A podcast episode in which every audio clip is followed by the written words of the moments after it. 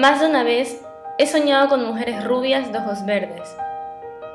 No son ella, pero intentan recordarme a ella, a pesar de que los ojos de ella eran marrones. Me miran fijamente, como si intentaran evocar los sentimientos de añoranza que guardo en mi interior, y no dejo aflorar porque es más fácil seguir como si no pasara nada. Pero si pasa, ella está presente. Cerrado y acumulando polvo. Su familia quiere cambiarse de casa. No la quieren olvidar, sino seguir adelante, aunque tampoco la pueden olvidar, porque ella está presente.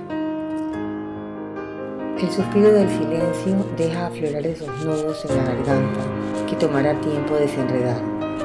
Culpa, tristeza, negación y soledad se enfrentan entre ellas sin lograr calmar los llantos de una madre que se cansa de ser fuerte. Pero la madre no se dobla porque ella está presente.